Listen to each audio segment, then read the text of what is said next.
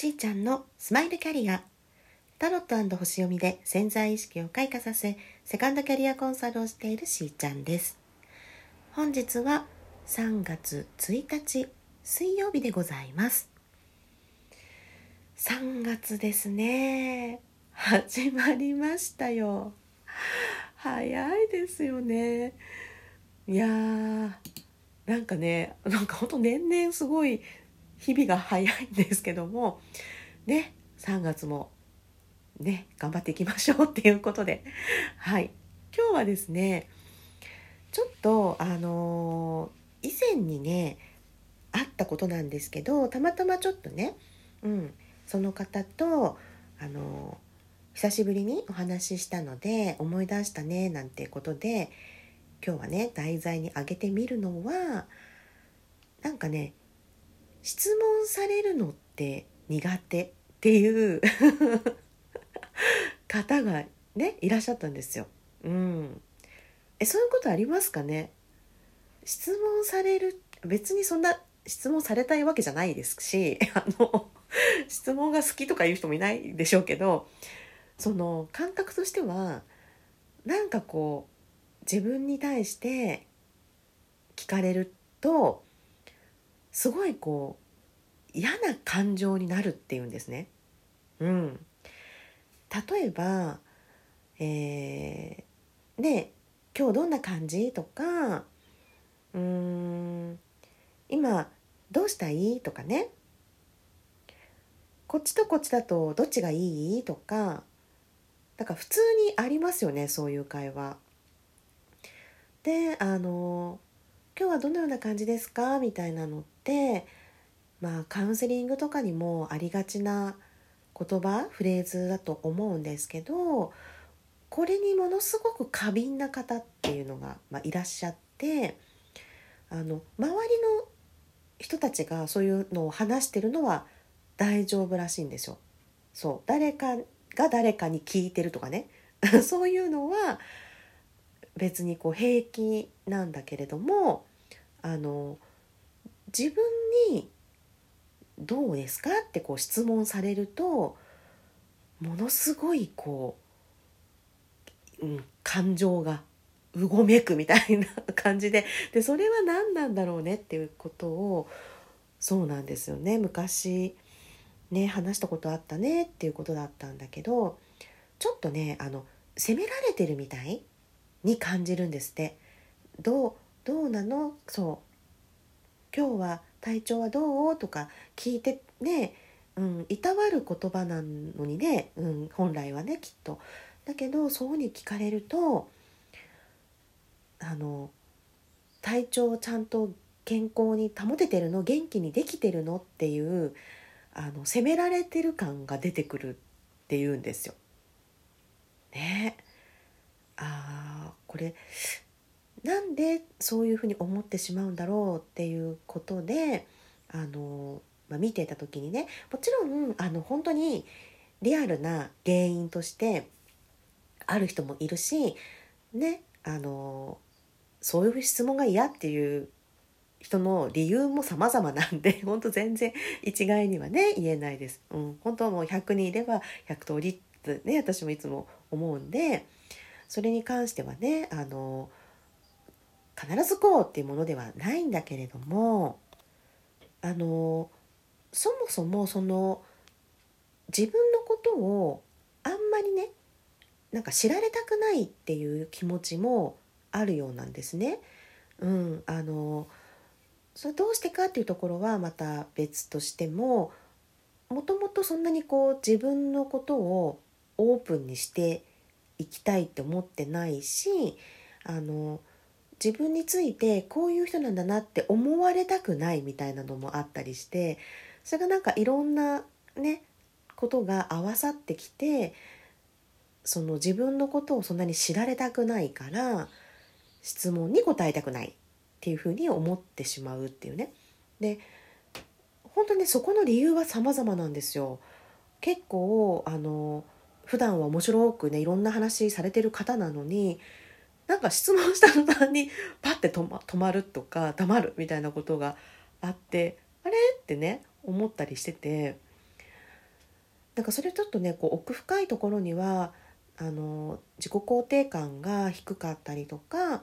自分なんて価値がないっていうのがこう潜んでてだからあの私なんかが答えたところでがっかりされるだけなんじゃないかとか、ね、あの自分のことを知られてもデメリットしか思い浮かんでこないっていうんですかね。うんまあ、被害妄想みたいなとこまで行っちゃうとそれはちょっとねあの支障があるかもしれないけれども、まあ、どういう理由であったとしてもあんまりこう自分の内側を開示したくないっていう方がねいらっしゃるっていうことですよね。であのもう一つがその質問自体がなんかこう問い詰められてるみたいにそう人の問いかけが質問が自分を責めてるように感じてしまうっていうこと？なんかこう尋問されてるみたいな感じですかね。でこれがどうやらその先日私がねお話しした方にはあったようででご本人が言ってたんですけどなんか小さい時から結構あのなんかああしなさいこうしなさいっていうのがすごくあったお家だったみたいなんですねだからあのすごく細かい、ね、スケジューリングがあったりとかでそれをちゃんとしなきゃいけないよっていう風に育てられていらっしゃってだからすごいねものすごいきちんとさんなんですよ。うん、だから人としては本当素晴らしいし本人も多分気が付かなかったと思うんですね。うん、あのね、この年になるまでってミドル世代なんですけど、うん、あのなんで私こうなるのかなってふっと気づいた瞬間があったらしいんですよ。いろいろ質問されるとすごい嫌な気分になるっていうね。うん、でこれがどうやらなんかちょっと他のねところでセラピーなど受けた時に出てきたこととリンクしていてそうお母様がかなりね、うん、細かい方だったらしくそうなんかいろんなことをね決めてくださっていてでその通りにやらないといけなかったみたいなんですね。で事実本当はそうだったかどうかわからないんですけどその方が小さい時にお感じになってたことがそうだったっていうことですね。うん、なのでなんかこう自分が自由にいろんなことをこうすることに抵抗があったりですとか、うん、あの干渉されてきたってことかな。ね、あんまり自由にやれなかったんでしょうね。だから自分の意見とか言ってもそれを通ったことがないとかでそういうふうに諦めちゃったのかもしれないですね。うん、だから気が付くと親の言う通りにしなきゃいけないからみたいのが出来上がっていたみたいです。うんまあ、それがね質問が苦手っていうとこにつながるとはね思っていらっしゃらなかったっていうことでしたけどね。で3つ目がですねなんかその質問自体を否定的に捉えてしまうっていうことらしいんですね。でこれは自分が何か意見を言うたびに否定されてきた方に多いそうです。でそれもその方やっぱりあったみたいなんですね。お母様が本当にできた方であのきちんとね、うん、あのしつけなきゃっていうことで厳しかったっていうことなんですけどそうすると自由に自分が思ったことを言うとそれはそうじゃありませんよっていうことで否定されてきたんですね。で本人はあのただただ思ったこと感じたことを言っただけだからって思ってもそれはそうじゃないよこういうものなんだよっていうふうにこうね訂正してくれてたっていう正しさかもしれないんですそれはね。うん、だけどそのちっちゃい時のその方にとっては何を言っても否定され何言っても受け入れてもらえない全部違うっていうねお母さんは私のこと嫌いなんだみたいになってっちゃってたっていうことが出てきてたそうです。なんとなくそのねあの自分がやってしまって何かね間違えちゃったっていう時にあの訂正されているかどうかっていうのはやっぱ子供でも分かると思うんですよね。でもどうして否定されてるのかが分からない時っていうのは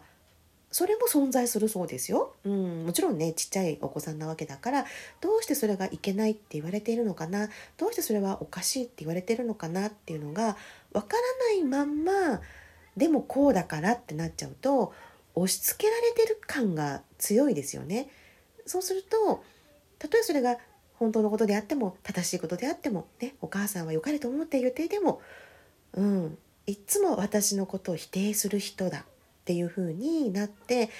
何か特定のことを言われるとすごく苦手意識が働くっていう風にこうなんか反応がね出来上がってしまっていたそうなんです。その方の場合はまあ小さい時にね例えばお母さんが、うん、自分を否定したっていうねその言葉何かフレーズがあった時にそうどうしてそんなことをするの？みたいに怒られたとしてでそれがお母さんは本当にどうして？って思いで聞いてたとしても子供だったねその方にとっては私がダメなんだとか私のことが嫌いなんだっていうふうに思ってしまった、うん、そういうこう思い込みや刷り込みがあったんですね。そしたらば、ね、忘れた頃にっていうか大人になってから、ね、どうしてこんなことしたの？って言われただけなんだけど私失敗したんだダメなんだっていうところにイコールになっちゃったっていうことらしいんですよ。まさかまさかですね。うん、一旦ねご自身の中のえー、原因理由そういったことが分かったら随分楽になりましたっていうふうにねおっしゃっていました。ね質問されるの苦手な方はねちょっと自分を、え見つめ直してみてもいいのかもしれませんね。それでは皆さんと楽しみながらステージアップしーちゃんのスマイルキャリア本日はここまでまた明日。